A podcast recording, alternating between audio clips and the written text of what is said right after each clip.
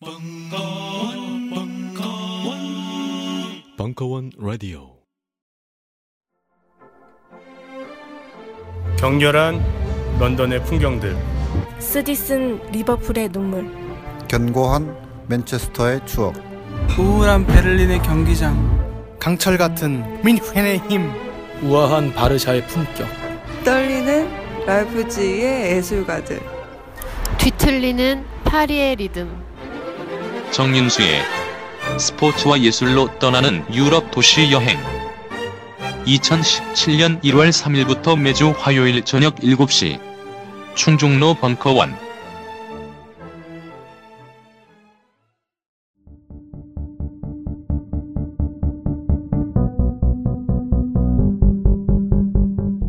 강한의 대중문화사 시즌3 제1강 청년 문화의 방향 전환과 티네이저 영화의 폭발 2016년 11월 28일 강연 2부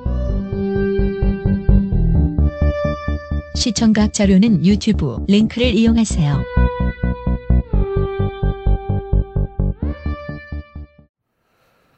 그런데 역사는 참으로 알 수 없는 것이에요.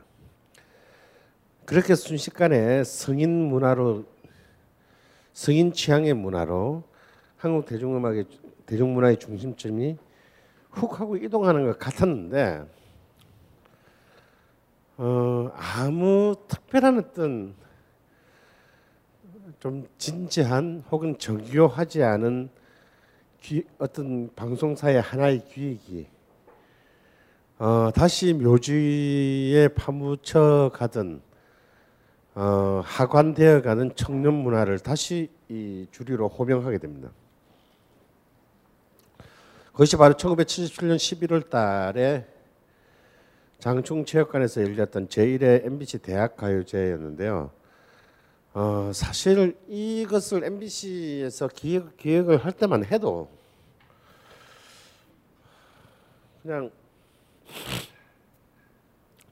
뭔가 대학가에 대학에 굉장히 아마추어 체주꾼들이 많은데 어, 애들이 이렇게 모아서 하면은 좀 재밌지 않을까라는 그렇지만 그거 되겠어라는 그 긴가민가 나중에 한번 얼떨결에 해본 거예요. 굉장히 어설프게 진행됐습니다. 이래는 그런데요.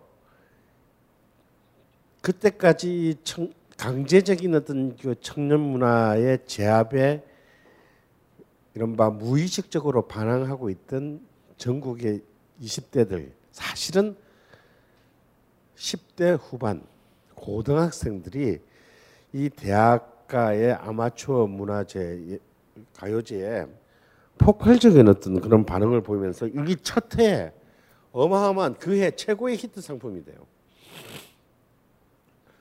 그리고 이 MBC 대학가요제는 이제 주류로 가는 굉장히 중요한 등용문의 하나로 스타의 등용문이 되는 어,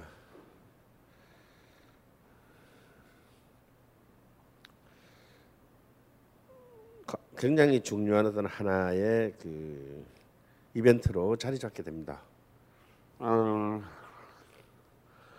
근데 사실 이제 대학가요제라고 하는 것은 사실 어떤 70년대 초중반에 그런 정말 그 자연 발생적인 아래로부터의 어떤 그런 모든 자유분방한 열망을 담아낼 수는 없었어요. 왜냐하면 이것은 TV였고 시대 자체가 70대 후반이었기 때문에 철저한 어떤 검열과 사전 봉쇄가 이미 전제되어 있었고 사실상 여기서 대학생들이 표현할 수 있는 것은 굉장히 제한적인 음, 다시 말해서 비 탈정치적이고 비사회적인 어, 어떤 그런 내용만을 표현할 수밖에 없는 그런 불구의 가요제임에도 불구하고 사실상 이 젊은이들의 목소리에 이미 어, 매료된 이 10대, 20대의 이 1970대 한국 대중문화의 수용자들은 비록 그 아마추어의 그 몸짓임에도 불구하고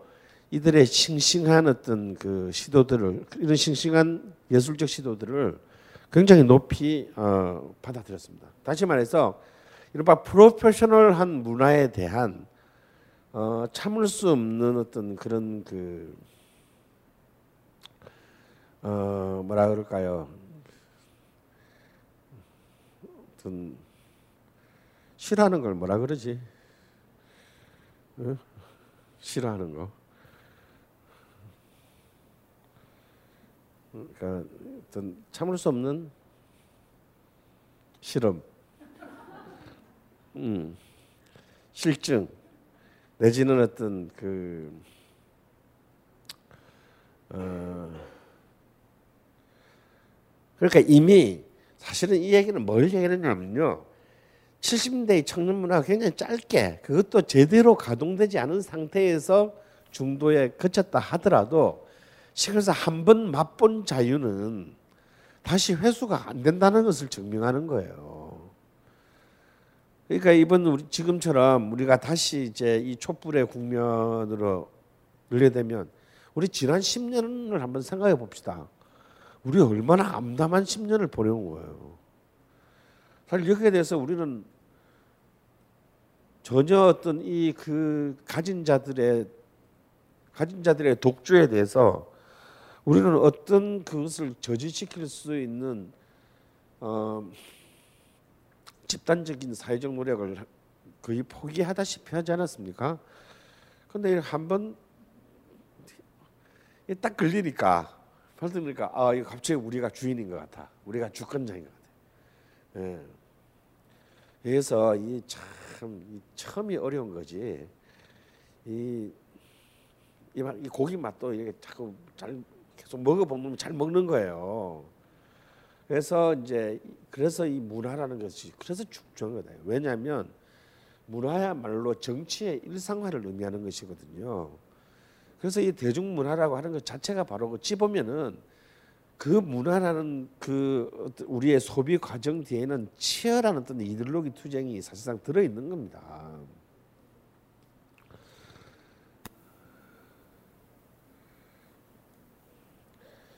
그런데도 더 웃긴 건요. 역시 1회 대학가요제 그랑프리는 서울대생이 차지해요. 나 이거 진짜 토할 것 같았을 때. 응. 나 일단 내 고등학교 1학년이었거든. 나 이런 것까지 씨발 서울대학이 꼭 있다 해야 돼. 노래도 족같더만 진짜. 어?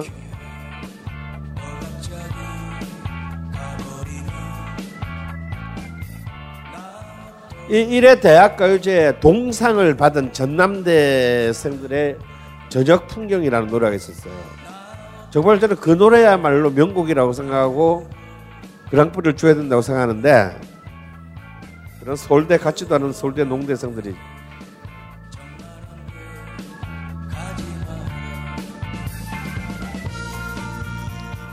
그리고 사실 이 노래는 반칙이야.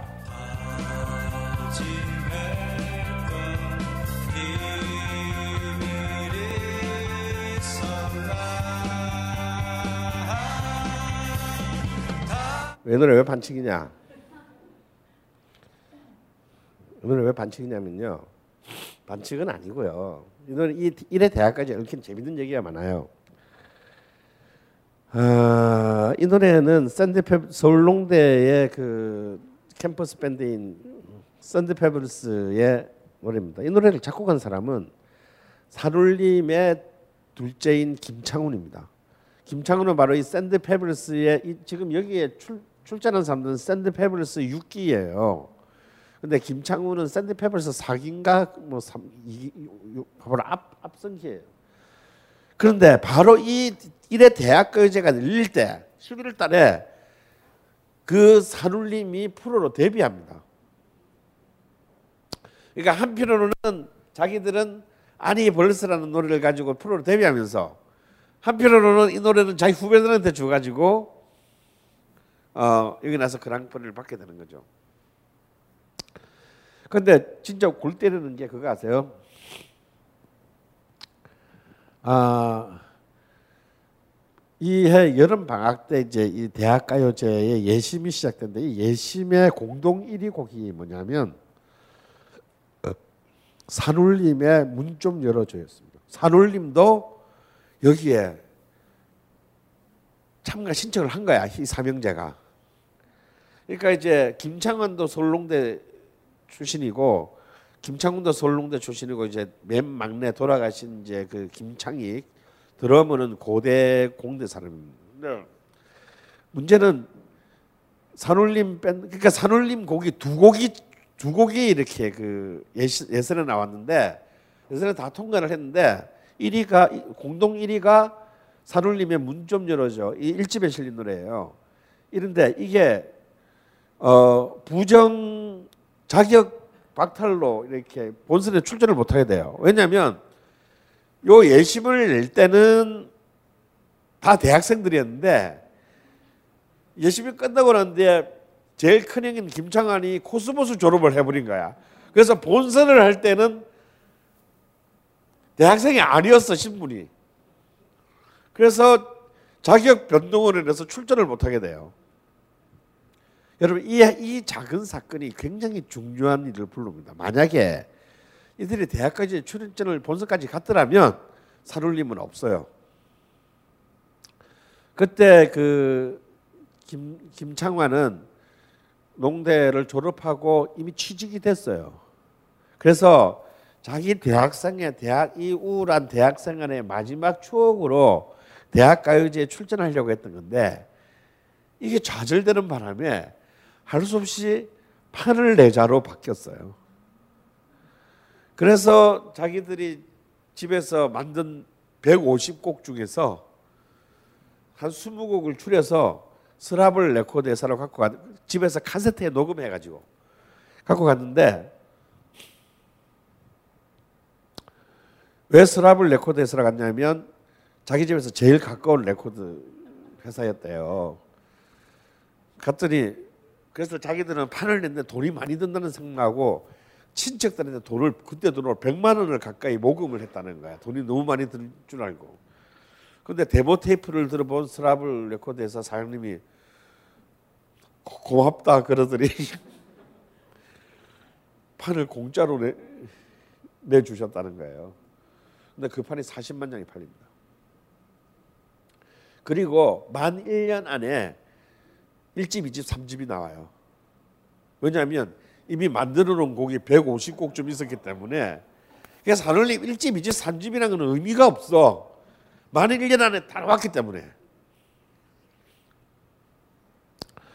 근데 이때 공, 예심 공동 1위라는 또 다른 팀도 못 나오게 돼요.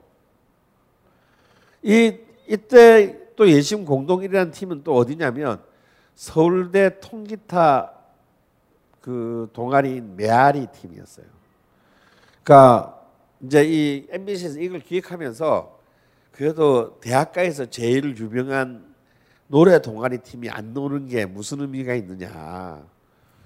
그래서 또 이제 당시에 또 이 메아리는 또 튕겼다는 거지. 아 우리가 열심까지 해야 돼요. 뭐 이제 그래가지고 아뭐 무조건 하여튼 통과시켜 줄 테니까 나와 이래가지고 근데 열심히 일을 했는데 이 노래가 검열에 걸려. 그래서 예심 때야 그냥 뭐 방송이 되는 게 아니니까 불러서 1등을 했는데 막상 본선을 하려 그러니까 이 노래는 안 된다. 다른 노래가 안 되겠냐 했더니 조가 안 해. 그래가지고 이들은 본선에 출전을 못 하게 돼요. 이런 이제 많은 뒷얘기를 가지고 이제 샌드 페블스의 그 어, 이 나 어떡해가 1등을 하게 되는데 사실은요 이로부터 다시 락 밴드가 그랑프리를 받으려면 락 밴드가 그랑프리를 계속 10년 동안 못 받다가 11년 뒤에 1988년 무한궤도가 이제 그랑프리를 받으면서 11년 만에 다시 락 밴드가 그 그랑프리를 받게 돼요.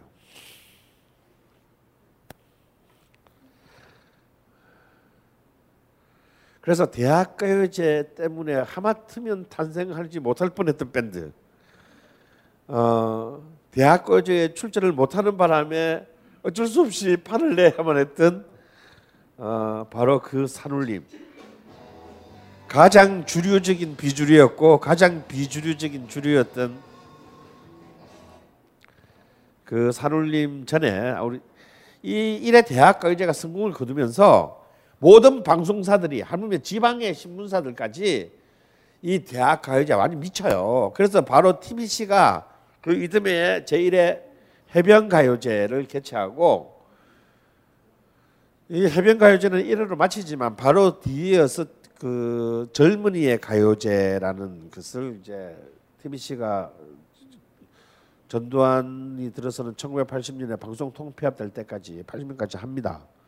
다음에 MBC는 대학가요제로만 간이 성이 안 차가지고 여름에는 강변가요제 같이 이렇게 왜 대학가요제는 대학생만 출전할 수 있었거든. 그래서 이 70년대 말에 고, 많은 고등학생들이 대학가요제에 출전하기 위해서 어쩔 수 없이 대학을 간다. 이제 이런 말이 있어서 다른 젊은이들한테 위화감을 조성한다는 이유로 꼭 대학생이 아니어도 출전할 수 있는 강변가요제를 세심하게 열어주는 센스. 이게 이제 MBC가 보여준 것이고요.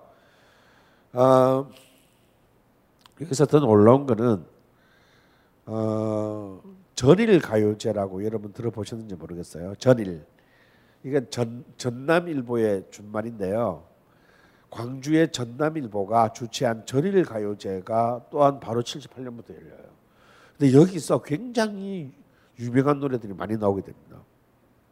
지방에서 열린 가요제인데도 근데 특히 이제 이 78년 이, 이 78년 TBC 해변 가요제는 슈퍼스타들을 많이 낳은 그 대회로 유명한데 일단 대상을 받은 한양대의 진검다리 팀에서는요 나중에 방송 진행자로 이름을 알리게 되는 왕영은이 이때 데뷔를 합니다. 그리고 이때 이제 나중에 송골매를 이루게 되는 홍대의 블랙 테트라 구창모 다음에 항공대의 활주로 배철수죠. 이 팀이 다 나와서 수상을 하고 어 다음에 굉장히 음악적인 그 하모니로 굉장히 그 매니어들을 가지게 되는 번님들이라는 예, 예, 번님들이라는 노래 있죠. 나중 김건모가 당, 당신만이라는 노래를 리메, 리메이크를 합니다. 나중에 이 번님들도 바로 일의 해변가요제 출신이고요.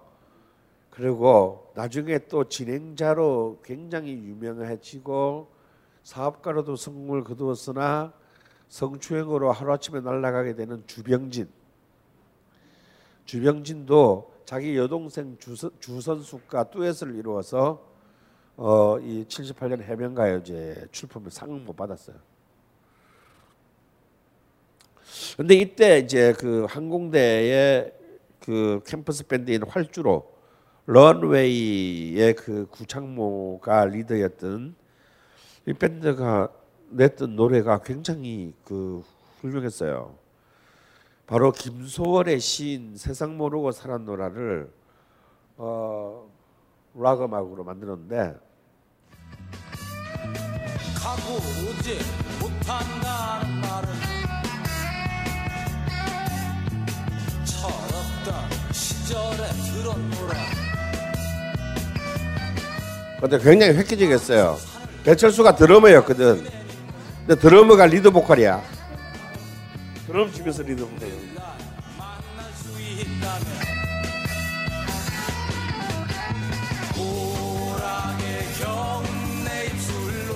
이거 이제 나중에 이제 송골매 시절이죠.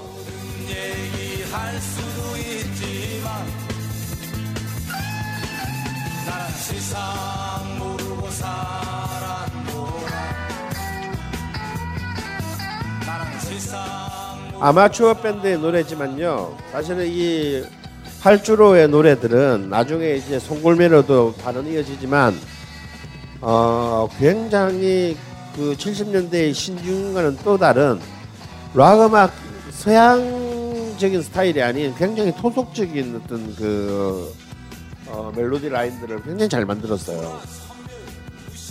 그래서 한국어가 락 음악에서 한국어로 하면 이상하게 어색하단 말이에요. 근데 굉장히 우리말이 가사 우리말 가사가 입에 짝짝 달라붙는 그러니까 그이 프레이즈 선율의 프레이즈랑 굉장히 그 자연스럽게 잘 동화되는 어떤 그런 노래들을 만들었고요. 이것이 결국 나중에 송골매의 성공 원인이 됩니다. 다시 말해서 구창모로 대변되는 세련된 서구성, 그다음에 이렇게 그 배철수로 대변되는 굉장히 좀 토속적인 감수성이 어떤 한 팀 안에서 굉장히 입체적인 요인을 만들었고 이것이 이제 그 신중현과 엽전들의 성공 이후로 80년대에 락 밴드로서 사실상 주류의 성공을 거둔 굉장히 보기 드문 송골매라는 아주 그한 년을 남게 되죠. 하지만 가장 아마추어적인 그 8, 70년대 그 캠퍼스 락 밴드의 가장 전형을 보여준 것은 이제 이 해변가요제의 뒤를 이은 젊은 TBC 젊은이의 가요제 제 2회 젊은이의 가요제에서 대상을 받았던 연세대학의 라이너스라는 밴드예요. 이 라이너스의 이 노래는 지금도 연세대의 연세대학의 응원가로 여전히 남아 있습니다. 아, 참가번호 316번이 되겠습니다. 연대생 세분 그리고 고대생 한 분으로 구성된 라이너스를 소개하겠습니다. 라이너스.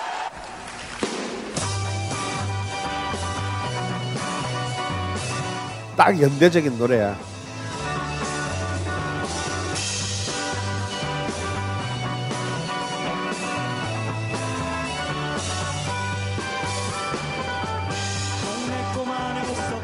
노래 졸라 못 불러.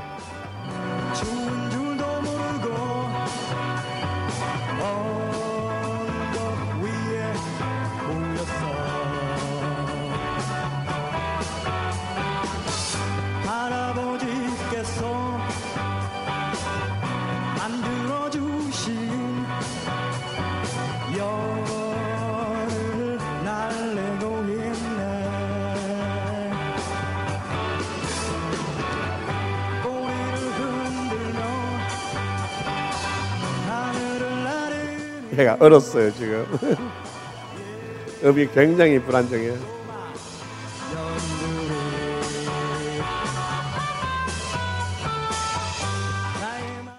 사실 이 당시에 대학을 간다고 하는 것은 굉장히 70년대 말에 많은 이 억압 속에 있었던 한국의 고등학생들에게는 대학교에 가서 캠퍼스 밴드에 들어가는 것을 의미했어요.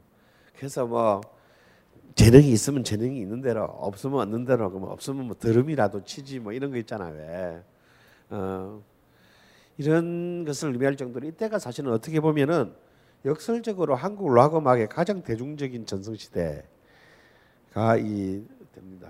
또한 이것은 한국에서의 락 음악이 얼마나 굉장히 이제 이른바 대학 가요제 그리고 캠퍼스 밴드라는 어, 굉장히 허약한 온실 속에서 갇힌 어떤 이른바 소수의 청년 엘리트들의 어떤 전유물로 어, 전락하게 되는 또한 또, 또 다른 가슴 아픈 측면이기도 합니다. 왜 한국의 노동자들은 자, 자신들의 그 표현으로 로큰롤을 가지지 못했는가? 이것이 이제 그 가장 아픈 지점이죠. 자, 그런데 여기서 여러분들께 제2회 아까 말했죠. 광주 전남일보가 주최하는 전일 가요제에서의 제2회 79년 대상곡 한 곡을 여러분께 들려드릴게요. 이때 78년 1회 대상곡은 여러분도 알지 모르겠어요. 모모라는 노래였어요. 김만준의 뭐 그런 때는 막 대중 전 전국을 강타한 슈퍼 히트곡이 됩니다. 근데 이의 그랑프리 곡은 그렇게 대중적으로 알려지지는 않았지만 굉장히 나중에 역사의 길이 남게 되는 어떤 사람의 것이에요. 자, 이의 대학가요제의 그 어, 그랑프리는요 소나기라는 노래인데요. 여러분 황순원의 소나기 있잖아요. 그 교과서에 실린 거. 그걸 그대로 노래로 만든 거예요. 소녀는 윤초신의 증손녀였죠 소년이 소녀를 처음 본 것은 개울가였죠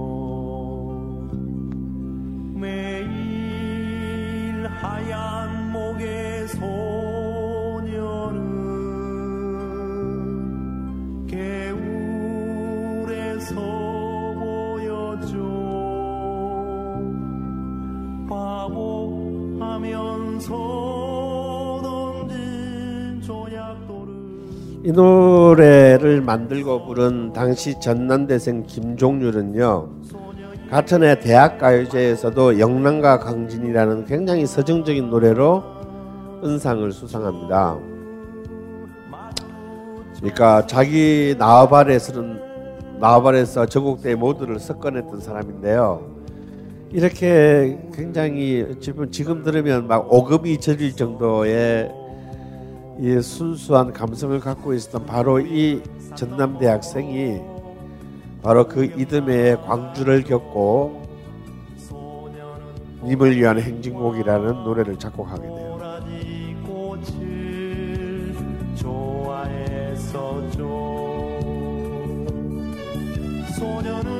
그러니까 역사가 한 명의 순수한 청년을 어떻게 바꿔 놓는지를 정말 극적으로 보여주는 장면이라고 할 수 있습니다. 이 노래는 광주의 비극이 일어나기 1년 전에 이제 부른 노래죠.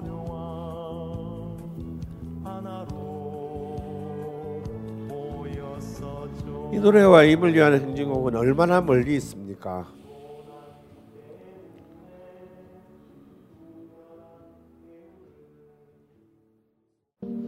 대학을 졸업하고 서울에서 잘 나가는 자. 은행에 취직했다.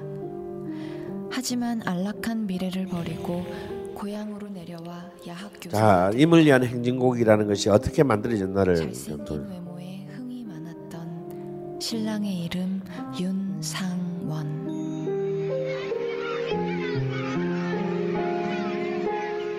(1978년) 전남대 학생들이 광주공단 근처에 야학을 열었다. 시골에서 돈 벌러 영세한 공단으로 찾아든 노동자들과 배움을 나누고 싶어서였다. 솔직하고 거침없는 성격으로 야학을 주도했던 신부의 이름은 박기순. 윤상원 열사하고 박기순 열사 형 결혼식이 이제 끝났는데 그걸 기리면서 어, 또 5월 항쟁 때 돌아가신 분들의 그 혼을 달래주는 영령을 달래는 그런 어떤 그 노래 그 노래 노래극을 하나 만들자.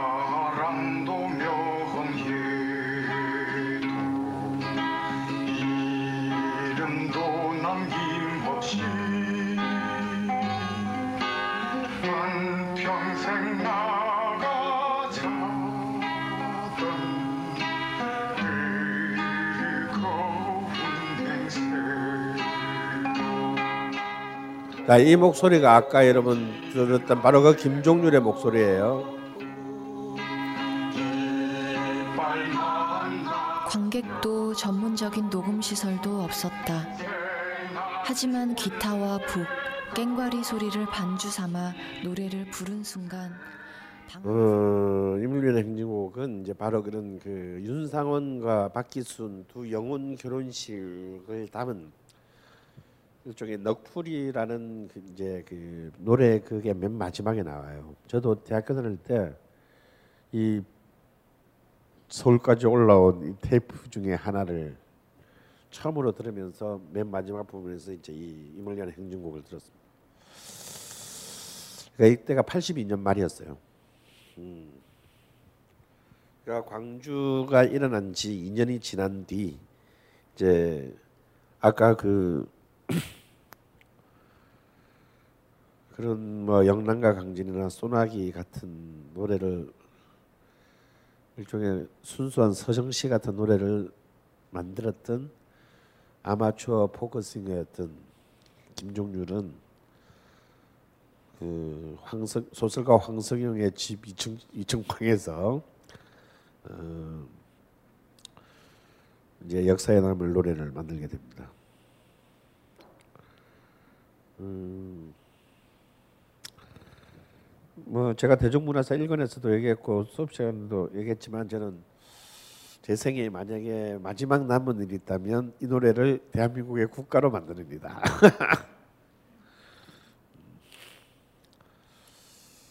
이 내 생에 이루어질 수 없는 일이 두 개나 일어났기 때문에 이미. 어, 세 번째 것도 일어날 가능성이 높다고 저는 봅니다. 어, 그래서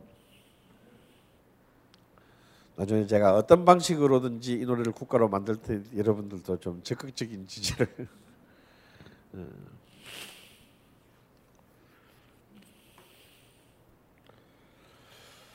근데 참 이상하게 이 위한 행진곡은 노래가 녹음이 제대로 참 인색해요. 조, 제대로 된 녹음이 하나도 없어. 어, 이 노래 아직 이게 아직까지의 문제인데 이 노래는 또 그 상록수와 더불어서 고 노무현 대통령의 그 두 번째 애창곡 중에 하나였죠. 그래서 제가 이 음반을 만들 때는 정말 어, 이 위한 행진곡의 결정판을 하나 꼭 만들고 싶었는데 또 실패했어요. 그래서 제가 안, 이 노래를 제일 잘 제가 이때까지 살아오면서 실제로 노래 부르는 걸 들으면서 위한 행진곡을 제일 잘 부르는 사람은 20대의 안치환이었어. 그래서 치환아 제발 오버하지 말고 네가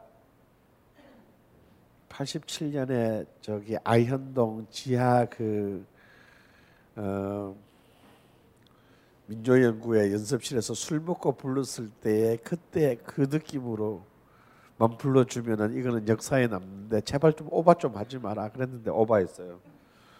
너를 부르면 사람들이 다 오바를 하나 봐. 음.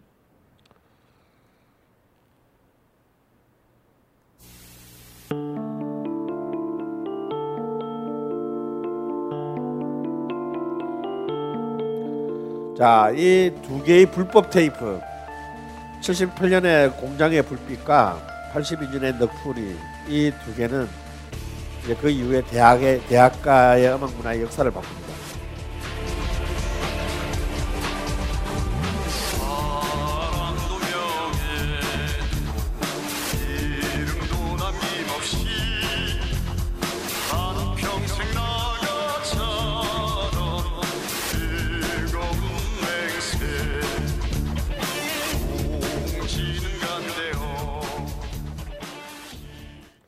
자, 여러분. 나는 마지막으로 이 노래를 부를 수 있는 기대하는 사람이 딱 한 명 있어요. 더 추해지기 전에 제발 이 노래를 꼭 불러줬으면 좋겠는데 전인권입니다. 아, 근데 지금 나하고 사이가 너무 안 좋기 때문에 어.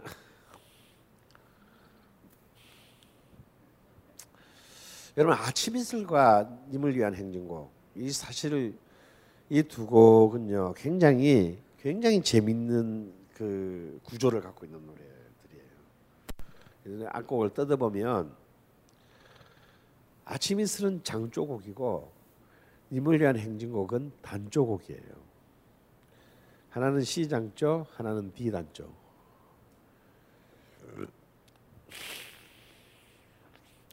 특히 이 노래는 행진곡인데도 단조로 되어 있어서 이 단조와 행진곡이 충돌합니다.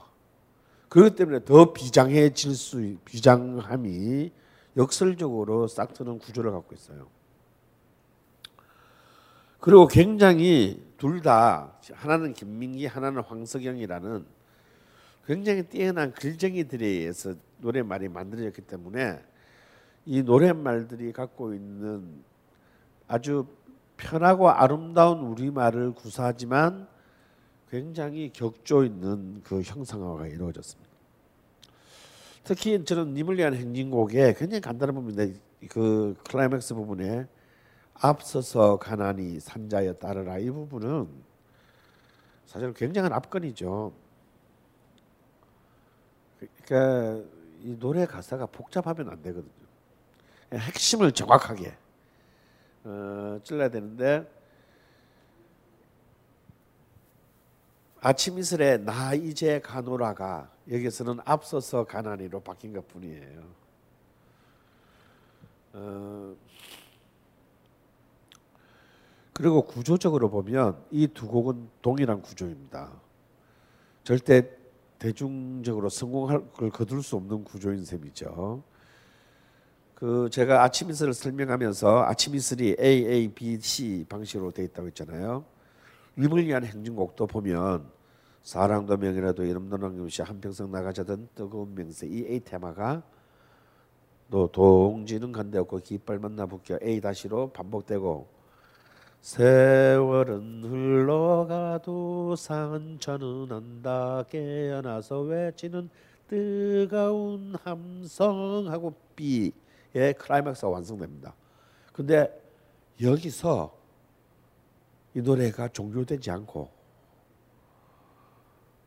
앞에 A와 B를 완전히 넘어서는 굉장히 그 감동적인 코다 C 코다의 테마인 C가 나와요. 아 근데 이슬은 사도를 도약하면서 극적인 고향감을 끌어올렸는데 이 노래는 음이 하강합니다. 높은 데서 앞서서 가나니 그 이 하강과 그 음의 도약이 엇갈리면서 죽음과 삶을 어, 입체화시켜요. 그래서 이 노래가 내가 언젠가도 얘기했지만 우리나라 중에서 가장 많은 외국어로 20개국이 넘는 외국어로 번역돼서 불려지는 장르를 불문한 우리나라에서 유일하게 많은 언어로 번역돼서 불려지게 되는 이유가 이게 그냥 뭐 여자 사람들이 이 노래를 어떻게 알겠어요? 외국 사람들이 이 노래 어떤 상황에서 만들어졌는지. 노래가 좋으니까. 뭔지 모르지만 울컥하는 게 있으니까 걔들도. 그래서 부르는 거거든요. 그러니까 이런 제가 볼 때 이거는 정말 그 어, 세계 민주주의의 어떤 보편성을 저는 이 노래의 그 멜로디 라인이 담고 있다고 봅니다. 이런 노래를 국가로 만들면 도대체 어떤 노래를 국가로 만들어야 된단 말이에요.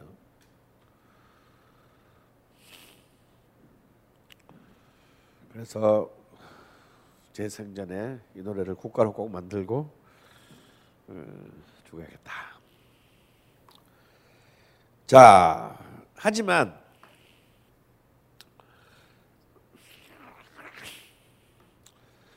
이제 이 캠퍼스 록 밴드의 분위기 속에서도 프로페셔널한 영역의 밴드 또한 어, 그 이때가 가장 극점을 이루게 되는데요.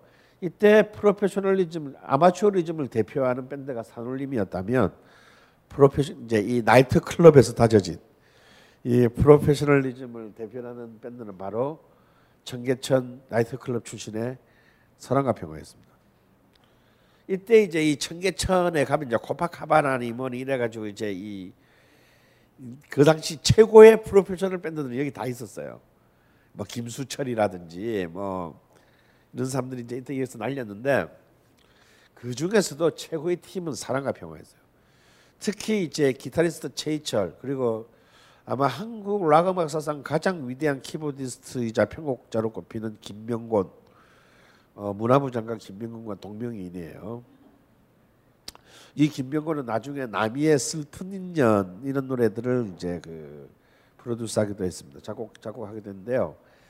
이 음악 이 가장 정말 밑바닥에서 다지고 다져진 프로페셔널들이 모인 이 사랑과 평화는 결성되자마자 이 누가 프로듀스했냐면요 대마초 파동으로 활동이 중지된 이장희가 이 프로듀스한 밴드가 바로 사랑과 평화입니다. 이장희는 굉장히 중요한 자기 활동을 할 수 없을 때 굉장히 중요한 사람들을 발굴하는데요. 바로 하나가 사랑과 평화고 또 하나가 김현식입니다. 이게 다 이제 이장희가 그 프로듀스한 사람들이죠.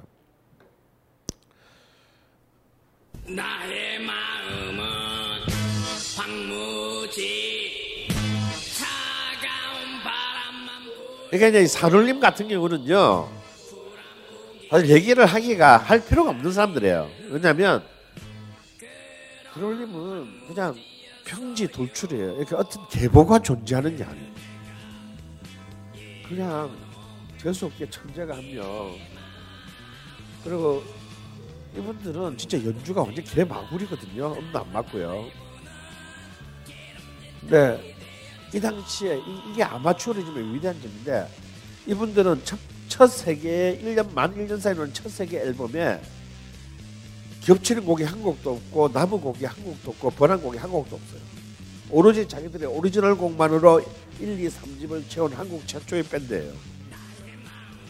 근데 제가 이걸 물어봤더니 왜 그게 가능하냐 했더니 솔직히 자기들은 능력이 안 되기 때문에 유명한 곡을 카피하는 게 더 어렵대요. 너무 재밌지 않습니까? 남의 곡을 연주하기가 어려워서 능력이 안 돼서 자기 곡을 연주할 수밖에 없는 독창성. 이게 선울림이에요. 그러니까 이런 경지는 이건 논리적으로 설명이 불가능합니다. 이에 비해서 이제 이 사랑과 평화 같은 경우는 이제 이 프로페셔널한 능력은 정확하게 이들의 그 정말 예측 가능하죠. 가령 이런 이런 그 이 노래는 정말 그 이 사랑과 평화의 일집의 첫 번째 곡인데요. 구조적인 짜임새가 완벽합니다. 지금 들어도 세련됐어요.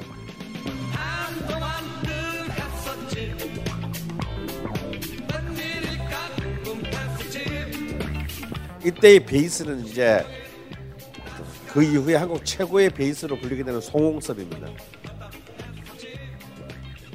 그러니까 모든 파트가 가장 완벽한 프로, 프로페셔널로 이루어진 팀인데요. 근데 이 제목이 너무너무 상징적이지 않습니까? 네? 한동안 뜸했었지. 그래서 이 사룰림, 이 사랑과 평화가 등장했을 때 정말 그 고삐리 애들 말고 진짜 이 어, 낮좀 음악 들어 하는 애들은 정말 열광적인 지지를 보냈어요. 전부 다 어떻게 하면 사랑과 평화처럼 할 수 있을까? 어. 하지만 이 사랑과 평화 역시 1980년 광주가 비극이 난 지 3개월 뒤인 1980년 8월에 제2차 대마초 파동으로 전부 다 달려갑니다. 그래서 이때 이 이후에 이때 베이스가 누구냐면 여러분도 잘 아는 신중현과 엽전들에서도 베이스를 맡았던 이남이었어요. 그때 이남이가 그 울분을 못 참아서 부른 노래가 울고 싶어라라는 노래였는데요. 이게 이렇게 어이없게도 솔로로 대박이 나는 또 아이러니를 1980년대 전두환 시대에 연출합니다. 아, 락 음악에서 그 산울림과 산울림과 어, 사랑과 평화가 있었다면요.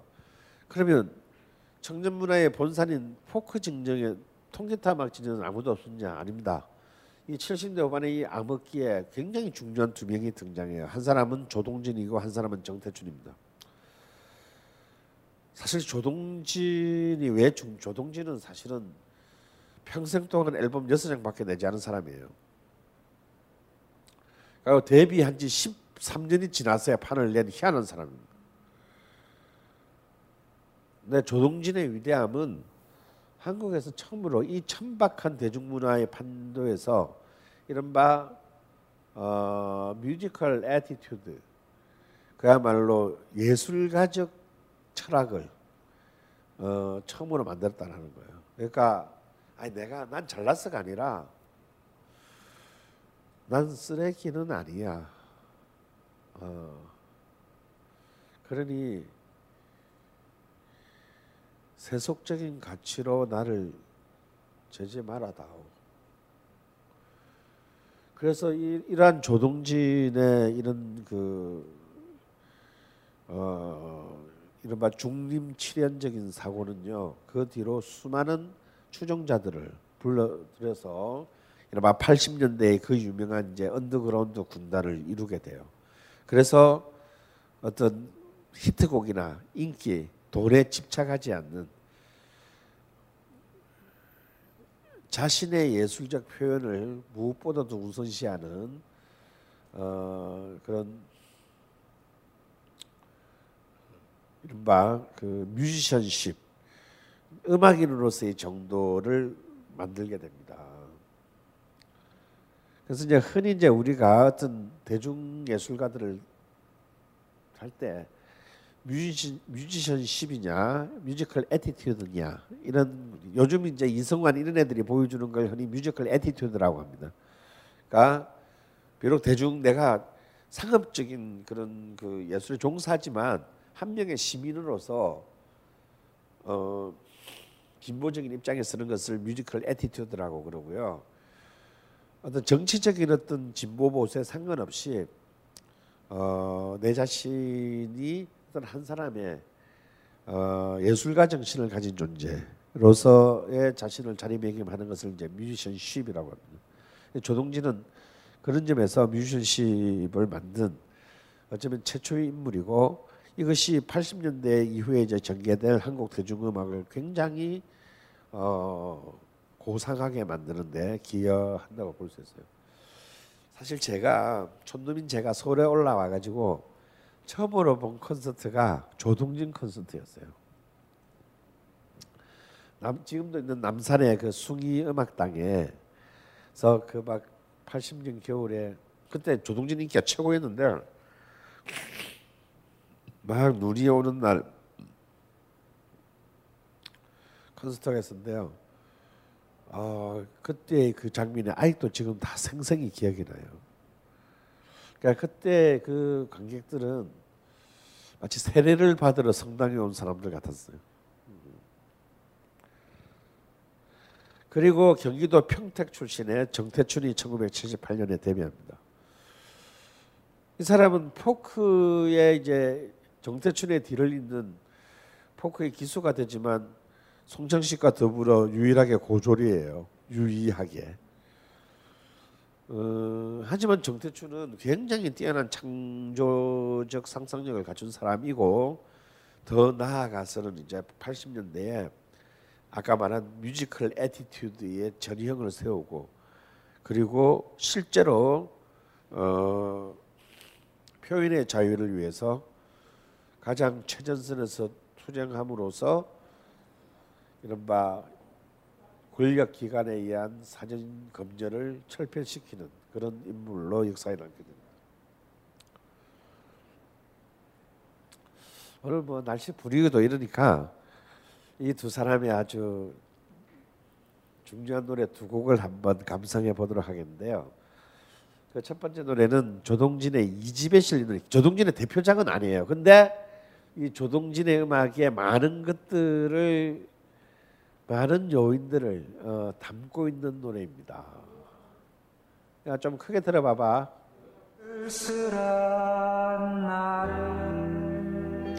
이 노래는 시인 허영자의 시 어떤 날을 가지고 만든 어떤 날입니다. 어떤 날 80, 80년대를 풍부하게 되는 그룹 이름이기도 하죠. 바로 조동진의 동생이 누구예요? 조동익이죠. 어떤 날을 이끌게 되는 그리고 베이시스트로서 한국의 편곡 문화를 바꾸게 되는 바로 그 조동익이 조동진의 동생이고 바로 이 노래 어떤 날이 바로 조동익 작곡이에요. 조동익이 처음으로 프로페셔널 뮤지션으로서 모습을 드러낸 바로 그 곡. 예. 겨울아.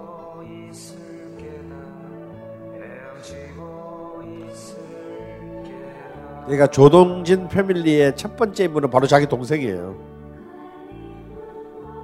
자 여기 지금 백코러스를 넣고 있는 목소리가 왠지 익숙하지 않습니까? 네, 장필순이에요. 무명 시절의 장필순.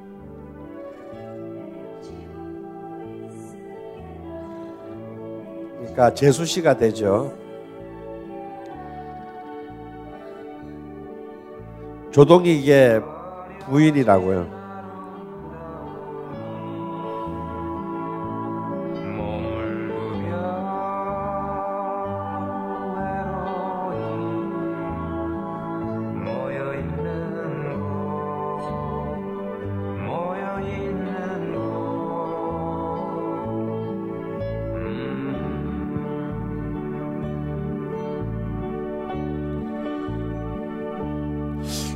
이-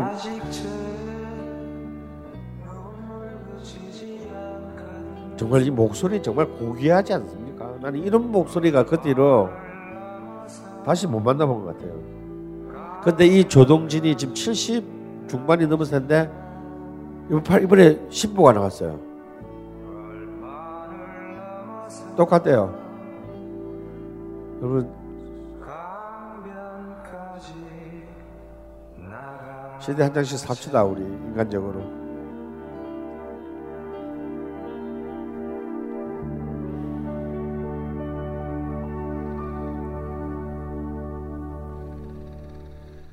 자, 이 야심만만한 또 한 명의 젊은이가 78년 데뷔하자마자 성공을 거둡니다.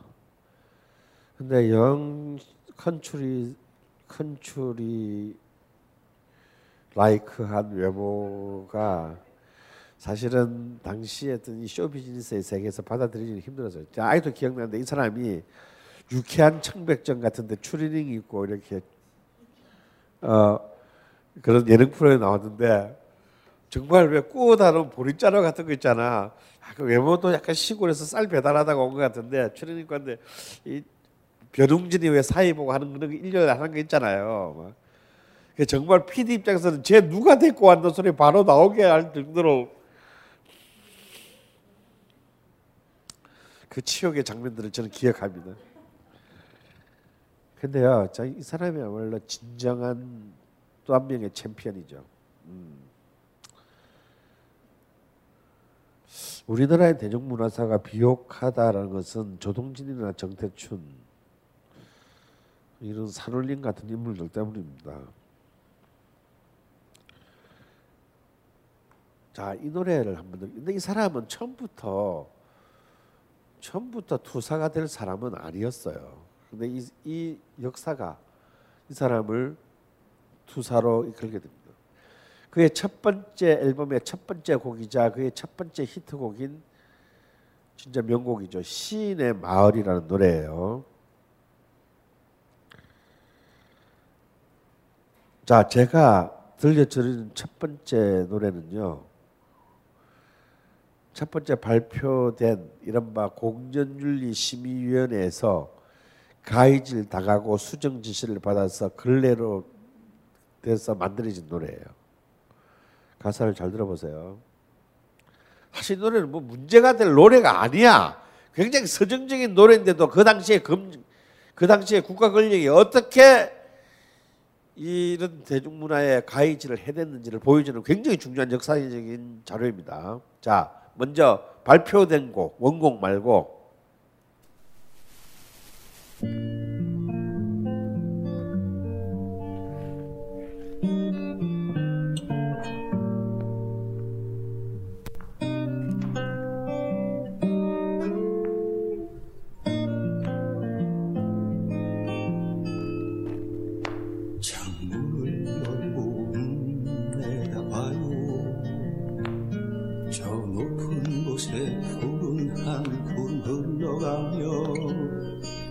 당신의 부푼 가슴으로 불어오는 맑은 한 줄기 산들 바람.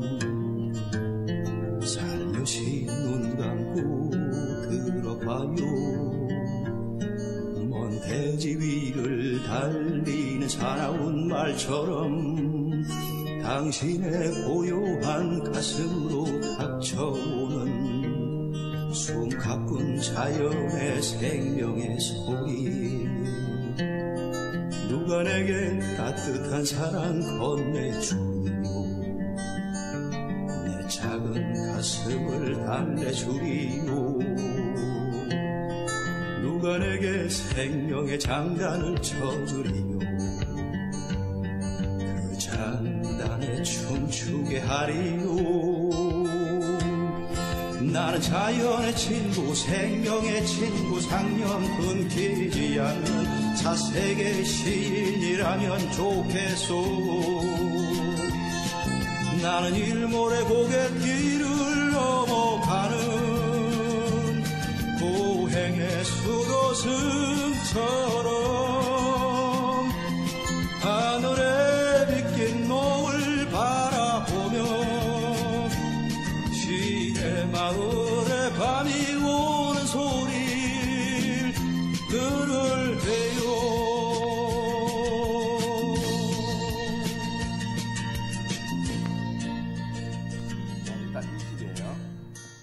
자, 근데 이, 노, 이, 이 가사는 수없이 세 차례에 걸쳐서 수정 지시를 받아서 개작돼서 간신히 데뷔할 수 있는 노래예요.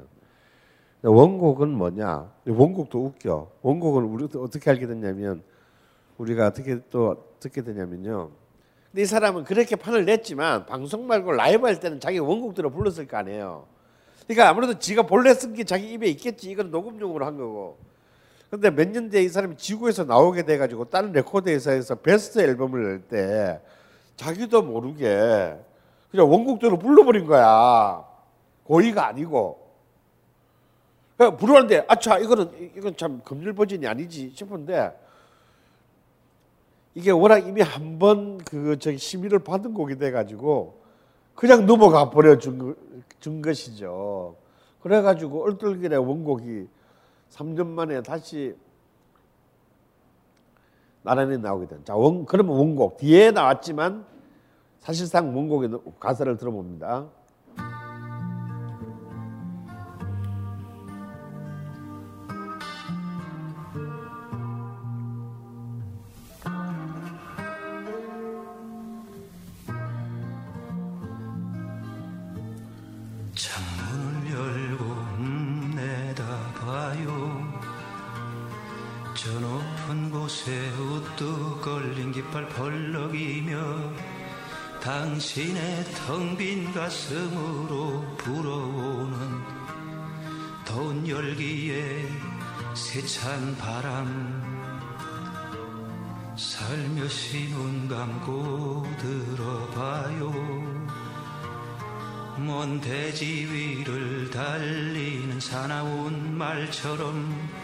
당신의 고요한 가슴으로 닥쳐오는 숨가쁜 벗들의 말발굽 소리.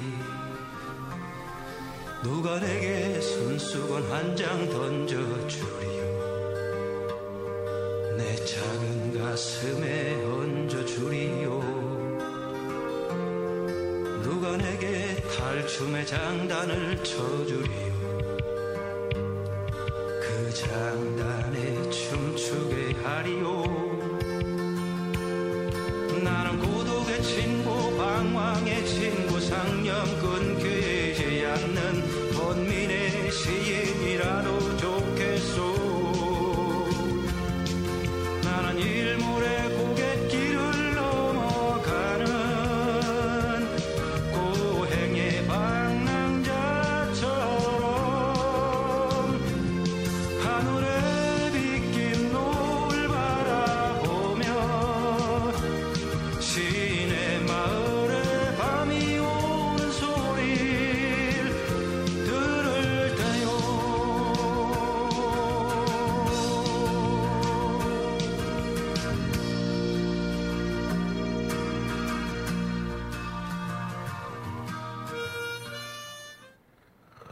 바뀐 거는 없는 것 같은데 사실 다 바뀌었어요 사실은. 어. 사실 뭐 문제가 안 되는 거잖아. 어? 근데 이제 좀 시작부터 무슨 깃발 펄럭이며 안 돼. 깃발이 왜 펄럭이야 무슨 깃발이야? 이렇게 되는 거예요. 안 되는 거야. 제일 웃기는 건요. 누가 내게 생명의 장난을 쳐주려 원래 원곡은 누가 내게 탈춤의 장난을 쳐 탈춤도 안 돼 이것도 불어네 왠지. 어. 그리고 고- 맨 끝부분에 어, 클라이막스 부분에 나는 일몰의 고갯길을 넘어가는 고행의 방랑자처럼 안 돼. 새끼 이래야 되는데 무슨 방랑을 해. 그러니까 어떻게 돼? 고행의 수도승처럼으로 바뀌어요. 음, 그러니까 일 안 하고 일, 일몰의 고갯길을 넘어가는 거는 중들밖에 없다 이거지. 아, 이게 이걸 이걸 검증한 사람이 누군 줄 아세요, 여러분?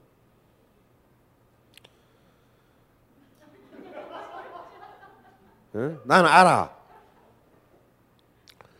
이런 걸 이런 걸 검열하려고 시작한 사람들이 내가 존경하는 박제삼 같은 시인들이었다라는 거야. 어? 그들이 무슨 자격으로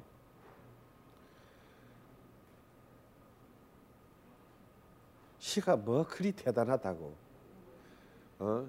권력, 권력의 창년 창년으로 지나는 주제에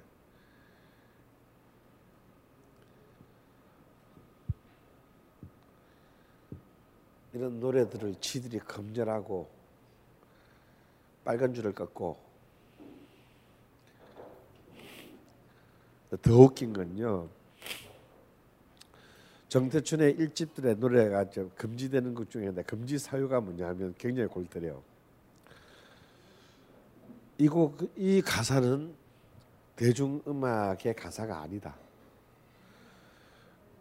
무언가의 시를 표절했음이 틀림없다. 근데 원곡은 몰라. 표절이 의심되므로 금지한다.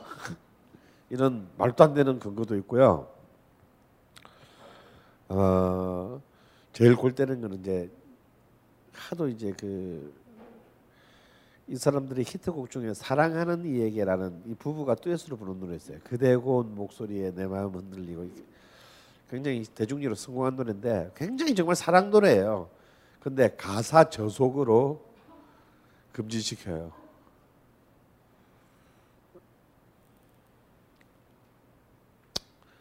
어, 이게 이제 70대 후반, 아, 78 이제 바로 이 어,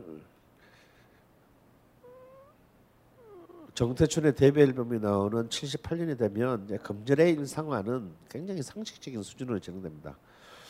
가령 이 한 해만 보면요. 한국 영화 161편 중에서 무수정 통과가 된 시나리오는 18편뿐이에요. 그리고 아예 19편은 반려됩니다. 반려라는 것은 뭐냐면 만들지 마. 아무리 고쳐도 좋아질 것 같지가 않으니까. 그러니까 거의 80%에 가까운 대본들을 끊임없이 수정을 통해서 이렇게 그 검열을 했던 거죠. 그래서 결국은 많은 작가들은 이제 영화 작가들은 자신의 자, 자신의 표현을 하는 것을 어, 포기합니다. 포기하거나 죽거나 이 땅을 떠나거나 세 개 중에 하나를 선택해요. 그래서 그 해에 78년도에 한국 영화 흥행 1, 2, 3위는 어, 정소영 감독의 내가 버린 여자 2위는 어, 유진 주연의 오양의 아파트 3위는 정준희 주인의 나는 77번 아가씨 이런 이제 그냥 이렇게 여배우들이 속옷 속옷 입고 노는 아 차라리 또, 벗, 또 벗기지도 못해 또 지대로 벗기지도 못해요. 그러니까 완전 뭐라 그럴까 아, 발기불능 상태의 한국 영화라고나 할까.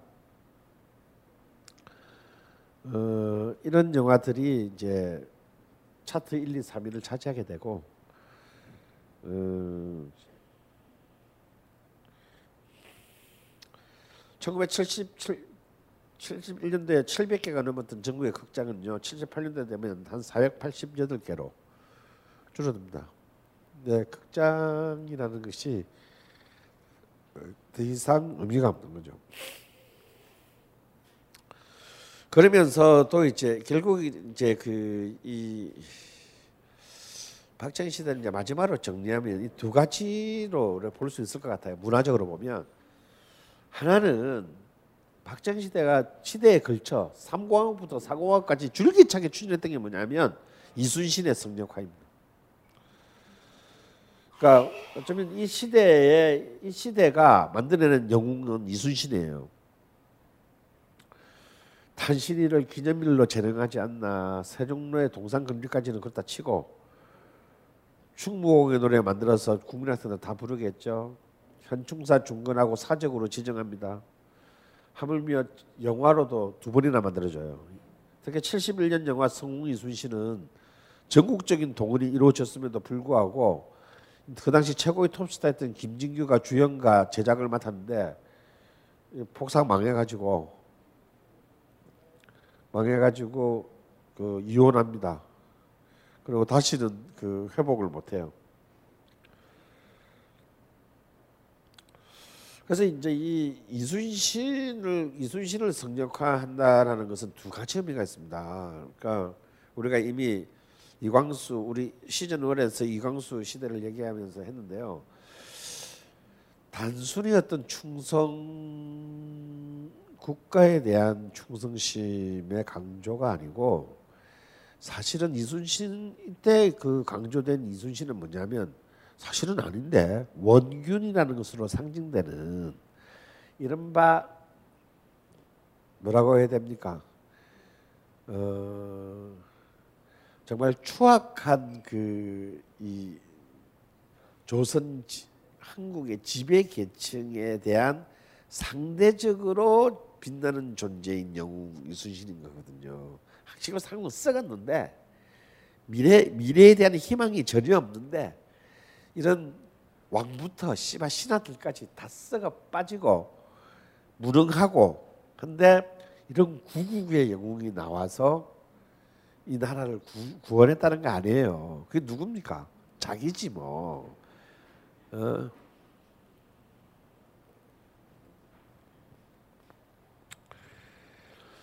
나는 그 박정희 시대 내내 박정희가 수출의 사령관으로서 자기를 이순신과 동일시했다라는 그, 나 그것이 박정희의 최고의 그 다른 프로포폴을 맞지만 박정희는 이순신이라는 마약을 너무 18년 동안 장기 복용하면서 어, 좀 돌아올 수 없는 다리를 걷는 것이 아닌가 싶어요. 근데 이게 정말 말이 안 되는 것이 뭐냐면 한편으로는 이순신에 대한 그런 거대한 다시 말해서 이 본래 바람둥이가 짓다는 제일 엄격하게 키운다고 그러면서 또 이순신은 또 반일 일본에 대한 그 일본의 그 침략으로부터 우리를 방어한 국난의 영웅 아닙니까? 그렇게 해서 또 자신의 있던 그런 7.18로서의 행적을 또 청소하는 그런 또 두 번째 의미가 있었죠. 근데 이게 진짜 너무 어이없는 건요. 박정희 시대에 자행됐던 것은 뭐냐면 한국 여성의 성을 수출 도구화한 겁니다. 이른바 기생관광.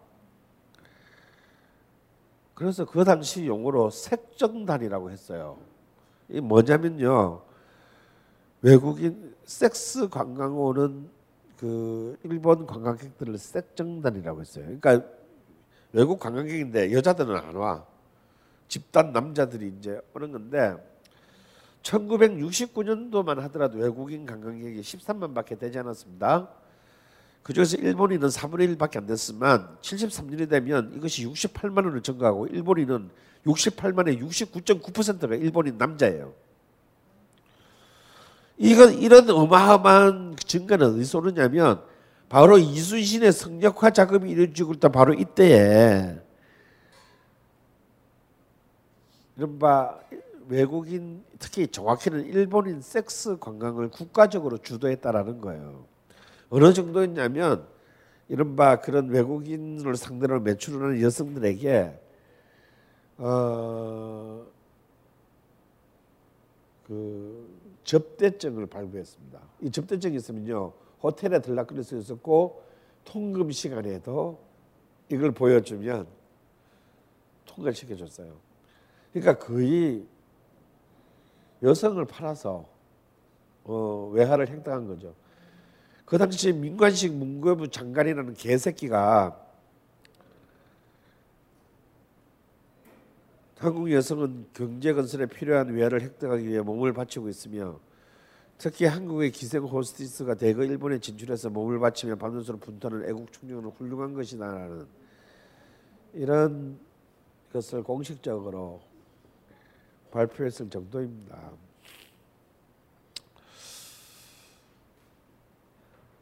이런 어떤 정말 그 상 어,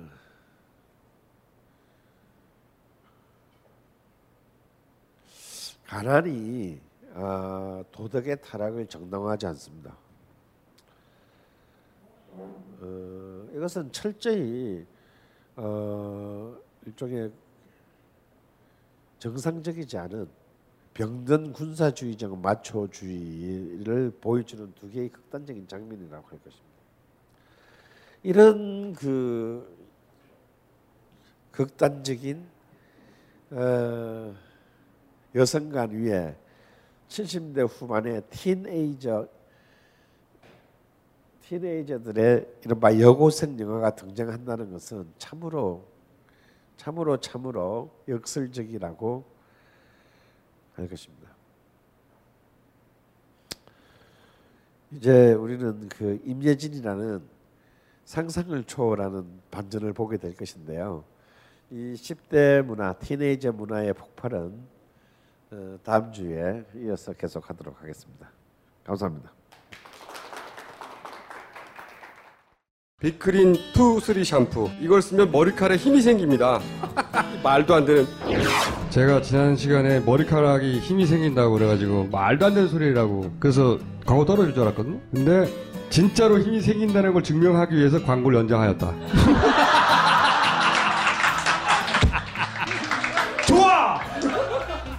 그럼에도 많은 분들이 구매해 주셨습니다. 그리고 구매 후기를 통해 인정해 주셨습니다.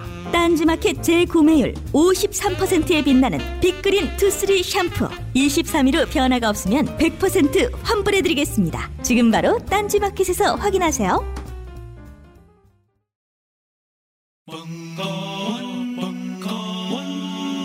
벙커원 라디오